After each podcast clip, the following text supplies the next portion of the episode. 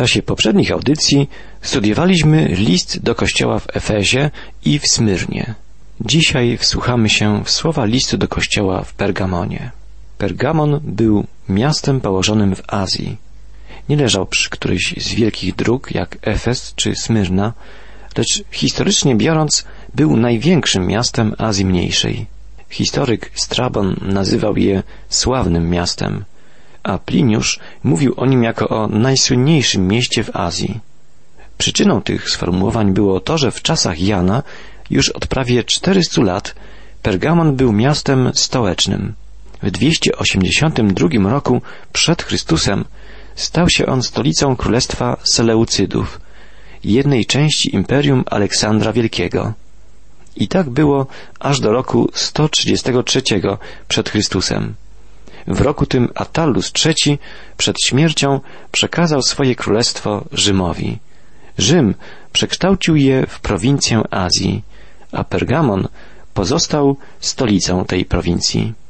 Pergamon nigdy nie stał się tak wielkim ośrodkiem handlowym jak Efes czy Smyrna, ale pod względem kulturalnym przewyższał oba te miasta.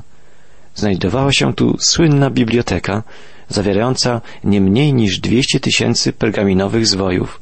Pod względem wielkości była drugą po bibliotece aleksandryjskiej. Ciekawą rzeczą jest to, że słowo pergamin pochodzi właśnie od nazwy miasta Pergamonu. Uczeni w Pergamonie wynaleźli pergamin wytwarzany z oczyszczonych i wygładzonych skór zwierzęcych. Pergamin okazał się o wiele lepszym materiałem piśmiennym niż papirus. Pergamon był jednym z wielkich ośrodków religijnych. Znajdowały się tu dwie słynne świątynie. Zmartwychwstały Chrystus nazywa Pergamon miejscem, gdzie znajduje się tron szatana. Pergamon uważał siebie za strażnika greckiego sposobu życia i greckiej religijności. Około 240 roku przed Chrystusem odniósł on wielkie zwycięstwo nad dzikimi zastępami Galatów. Na pamiątkę tego zwycięstwa przed świątynią Ateny, znajdującą się na samym szczycie pergamskiego wzgórza, został postawiony wielki ołtarz Zeusa.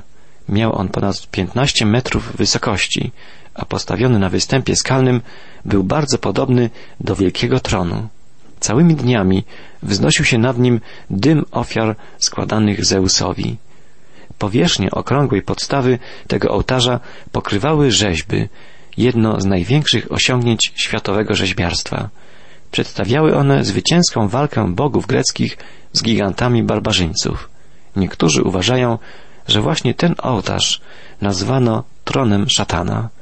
Miasto Pergamon było siedzibą wielu kultów bałwochwalczych. Jako stolica prowincji Imperium Rzymskiego było ośrodkiem silnego kultu cesarza.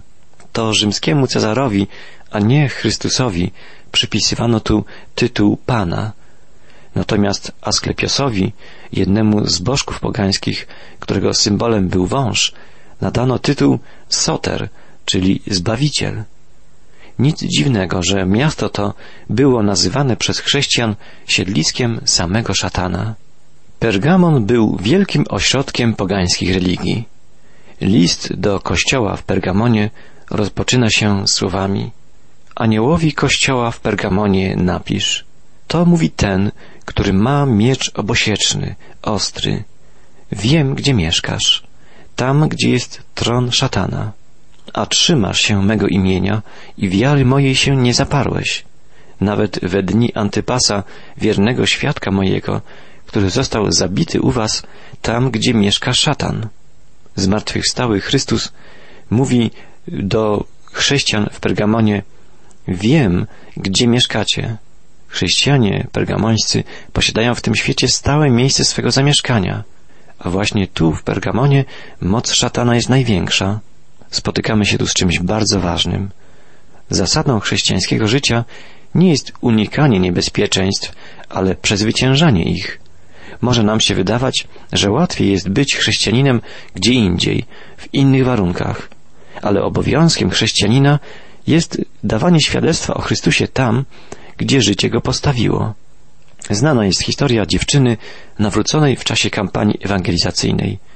Będąc dziennikarką świeckiej gazety, starała się po swoim nawróceniu znaleźć pracę w małej redakcji chrześcijańskiego pisma, gdzie stale miałaby do czynienia z ludźmi wierzącymi.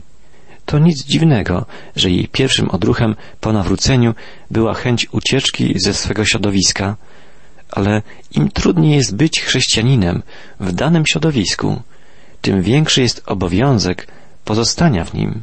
Gdyby pierwsi chrześcijanie za każdym razem uciekali przed trudnościami, nie byłoby szans zdobycia świata dla Chrystusa. Chrześcijanie w Pergamonie udowodnili, że można być chrześcijaninem nawet w tak trudnej sytuacji, jak w tamtym mieście. Nie wahali się nawet, gdy zbliżały się chwile męczeństwa. Nie wiemy zbyt wiele o Antypasie. Tertulian przytacza jednak późniejszą legendę, według której Antypas został powoli spalony na śmierć we wnętrzu byka. Treść niektórych wyrażeń greckich w naszym tekście nie da się wiernie przetłumaczyć na nasz język. Zmartwychwstały Chrystus nazywa Antypasa wiernym świadkiem. Występuje tu greckie słowo martus. Słowo to zostało przetłumaczone jako świadek, ale martus w języku greckim oznacza też męczennika. W pierwotnym kościele być świadkiem oznaczało właściwie to samo, co być męczennikiem Chrystusa. Często świadectwo o Chrystusie było jednoznaczne z męczeństwem. Jest to dla nas coś bardzo zastanawiającego. Jest to upomnienie dla nas.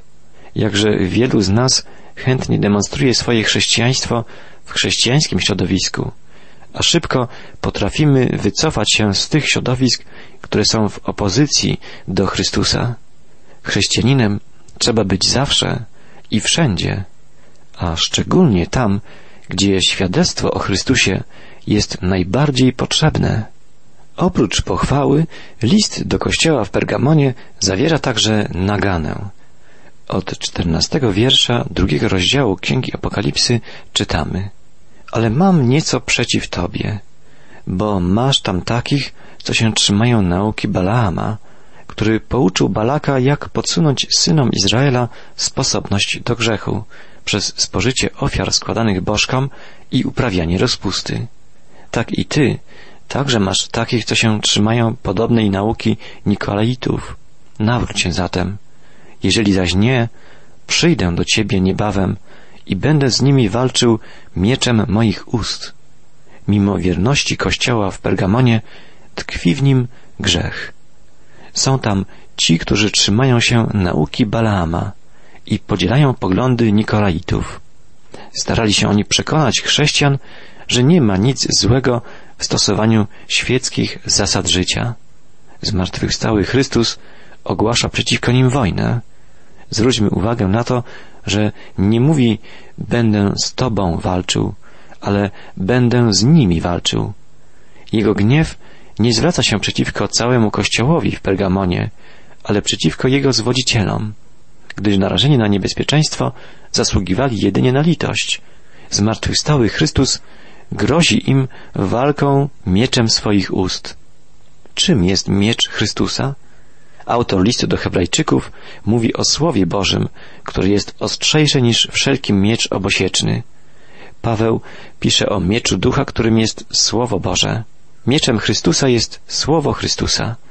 Słowo Chrystusowe przekonuje o grzechu, konfrontuje człowieka z prawdą i zaprasza go do poddania się prawdzie Bożej. Słowo Chrystusa zaprasza do Boga. Przekonuje ono człowieka o grzechu, a następnie zaprasza go do powrotu do Bożej miłości. W Słowie Chrystusa jest zapewnienie zbawienia. Przekonuje ono człowieka o grzechu, prowadzi go do krzyża i zapewnia, że nie ma innego imienia pod niebem danego ludziom, przez które moglibyśmy być zbawieni, jak czytamy w Księdze Dziejów Apostolskich. Zwycięstwo Chrystusa polega na tym, że w mocy swego słowa zdobywa on grzeszników dla Bożej miłości. W końcowym fragmencie listu do kościoła w Pergamonie znajdujemy bardzo ważne słowa. Chrystus mówi, jak czytamy w siedemnastym wierszu drugiego rozdziału Księgi Apokalipsy, kto ma uszy, niechaj posłyszy, co mówi duch do kościołów. Zwycięzcy dam manny ukrytej i dam mu biały kamyk, a na kamyku wypisane imię nowe, którego nikt nie zna oprócz tego, kto je otrzymuje. Zmartwychwstały Chrystus obiecuje człowiekowi, który zwycięży w boju wiary, dwie rzeczy. Pierwszą z nich jest spożywanie ukrytej manny.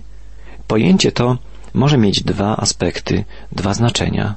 Po pierwsze, gdy synowie Izraela nie mieli na pustyni pożywienia, Bóg posłał im mannę. Czytamy o tym w drugiej księdze Mojżeszowej, w księdze wyjścia. Z czasem manna nie była już im potrzebna, pozostała po niej tylko pamięć. Dzban takiej manny został postawiony w arce, w arce przymierza, która znajdowała się w miejscu najświętszym świątyni jerozolimskiej. Na początku VI wieku przed Chrystusem świątynia Salomona została zniszczona, a Żydzi powiadali, że wtedy właśnie Jeremiasz zabrał dzban z manną i ukrył go w skałach góry Synaj. Po przyjściu Mesjasza dzban ten znowu zostanie odnaleziony. Spożywanie ukrytej manny jest jednoznaczne z radowaniem się błogosławieństwami mesjanicznego wieku. Dla chrześcijanina oznacza wejście w błogosławieństwo nowego świata, świata, który nastąpi w chwili nadejścia Królestwa Bożego. Wyrażenie to może mieć też szersze, ogólniejsze znaczenie. O mannie czytamy w drugiej księdze Mojżeszowej to jest chleb, który Pan dał wam do jedzenia. Manna jest też nazwana w psalmach zbożem z niebios. Manna może więc oznaczać niebiański posiłek. Przyjmując to znaczenie, słowa Jana w tym świecie nie możecie uczestniczyć w biesiadach pogańskich, ponieważ nie możecie spożywać mięsa ofiarowanego bałwanom. Może wyobraźcie sobie, że wiele tracicie, ale nadejdzie dzień, gdy będziecie rozkoszować się niebiańskim pokarmem. Może właśnie to ma na myśli Jan, pisząc o ukrytej mannie i o spożywaniu jej. Jeżeli tak, to zmartwychwstały Chrystus stwierdza, że koniecznie trzeba przeciwstawić się pokusom tego świata, o ile chce się być uczestnikiem niebiańskich błogosławieństw. Możliwa jest jeszcze jedna interpretacja. Ukrytą manną jest chleb Boży udzielany chrześcijanom w czasie sakramentu Wieczerzy Pańskiej. Gdy Żydzi powiedzieli, że ich ojcowie jedli mannę na pustyni, a więc, że byli uczestnikami niebiańskiego chleba, Jezus odpowiedział, ja jestem chlebem życia. Czytamy o tym w szóstym rozdziale Ewangelii Jana. Jeżeli ukryta manna i chleb życia są tym samym, ukryta manna jest nie tylko chlebem sakramentu, ale również symbolizuje samego Chrystusa, który jest chlebem życia. Manna jest więc symbolem życiodajnego pokarmu duchowego, oraz symbolem samego Chrystusa, który jest żywym chlebem. Chrystus obiecuje dać wiernym mu wyznawcom biały kamyk, a na kamyku wypisane nowe imię. Ten tekst ma mnóstwo interpretacji. W starożytności biały kamyk mógł oznaczać wiele rzeczy. Legenda rabinacka powiada, że wraz z manną spadały z niebios szlachetne kamienie. Biały kamyk oznaczałby wtedy po prostu drogocenne dary Boże dane swym ludowi.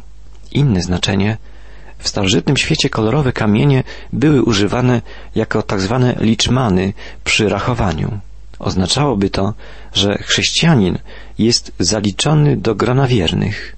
W starożytnym sądownictwie białe i czarne kamienie były używane przy wydawaniu werdyktów przez sędziów. Czarny oznaczał wyrok potępiający, a biały uniewinniający. Oznaczałoby to, że ze względu na dzieło Jezusa Chrystusa chrześcijanin jest uniewinniony w obliczu Bożym. W starożytnym świecie szczególnie szczęśliwy dzień nazywano Białym Dniem. Według podania Plutarcha, Perykles wiedział, że oblężenie Samos przez jego żołnierzy przedłuży się. Pragnąc nie dopuścić do znużenia swojej armii, podzielił ją na osiem części. Każdego dnia te osiem grup rzucało losy ziarnami fasoli, wśród których było, było jedno białe ziarno. Grupa, której przypadła biała fasola, była wolna od obowiązków, miała wolny dzień. Stąd ów szczęśliwy, wolny dzień nazywano później Białym Dniem. Podobno Trakowie i Scyci w swoich domach posiadali urny, do których w każdym pomyślnym dniu rzucali biały kamyk, a każdym niepomyślnym czarny kamyk. Przy końcu życia kamyki były liczone i ich liczba decydowała o tym, czy dane życie można było uznać za szczęśliwe, czy też nie. Ta interpretacja oznaczałaby, że przez Chrystusa chrześcijanin otrzymuje radość, której nikt nie może mu odebrać. Istnieje jeszcze jedna i chyba najbardziej prawdopodobna interpretacja. Jednym z najpowszechniejszych zwyczajów w starożytnym świecie było noszenie ze sobą amuletu czy też talizmanu. Przedmioty te mogłyby być wykonane z cennego metalu lub drogiego kamienia, jednak najczęściej był to zwyczajny kamyk. Na kamyku tym było wypisane jakieś święte imię. Znajomość imienia bóstwa dawało pewną przewagę nad nim. Można je było zmusić do udzielenia niezbędnej pomocy w trudnościach, a przede wszystkim kierować mocą demonów. Taki amulet był podwójnie skuteczny, o ile wypisane na nim imię nie było znane nikomu poza właścicielem. Najprawdopodobniej Jan pisze Wasi pogańscy przyjaciele, tak samo zresztą i wy postępowaliście w okresie pogaństwa, noszą ze sobą amulety z zabobonnymi napisami na nich, uważając, że przez to są bezpieczni. Wy nie wierzcie w to, nie potrzebujecie takich amuletów. Jesteście bezpieczni w życiu i śmierci, ponieważ poznaliście imię jedynego prawdziwego Boga. Słowa biały i nowy są bardzo charakterystyczne dla księgi objawienia świętego Jana. W Apokalipsie biel jest kolorem i wystrojem niebios. Słowo to nie określa matowej, płaskiej bieli, lecz iskrzącą się jak śnieg w blasku zimowego słońca biel. Tak więc w objawieniu świętego Jana spotykamy białe szaty, biały bisior i wielki biały tron Boży. Biel jest kolorem niebios, zaś słowo nowy oznacza coś zupełnie nowego, nie tylko pod względem czasu, ale też pod względem wartości, to znaczy czegoś podobnego przedtem nie było. Dlatego w Apokalipsie jest mowa o Nowej Jerozolimie, o nowej pieśni, o nowych niebiosach i nowej ziemi. Bóg uczyni wszystko nowym. Jeżeli chodzi o nowe imię, to w Starym Testamencie nadawano człowiekowi nowe imię w związku z jego nowym stanem lub statusem. I tak na przykład Abraham, Abram stał się Abrahamem po otrzymaniu wielkiej obietnicy, że stanie się ojcem wielu narodów. Dzięki tej obietnicy uzyskał nową pozycję w Bożym planie zbawienia. Tak samo po zmaganiu się z aniołem przy Peniel Jakub stał się Izraelem, to znaczy księciem Bożym. Chrystus obiecuje nowy status tym wszystkim, którzy pozostaną mu wierni. Biały kamyk oznacza, że Chrystus daje swojemu wiernemu wyznawcy nową osobowość, a nowe imię jest dowodem nowego statusu chwały, do której wejdzie jego naśladowca po przekroczeniu progu doczesnego życia. Gdy będziemy wierni Chrystusowi, przebywać będziemy u Jego boku przez całą wieczność, jako odnowieni, obdarzeni zupełnie nową tożsamością ludzie, podobni do Niego i już wyzwoleni z wszelkich ograniczeń, z jakimi się borykamy teraz. To wspaniała perspektywa, wspaniała przyszłość,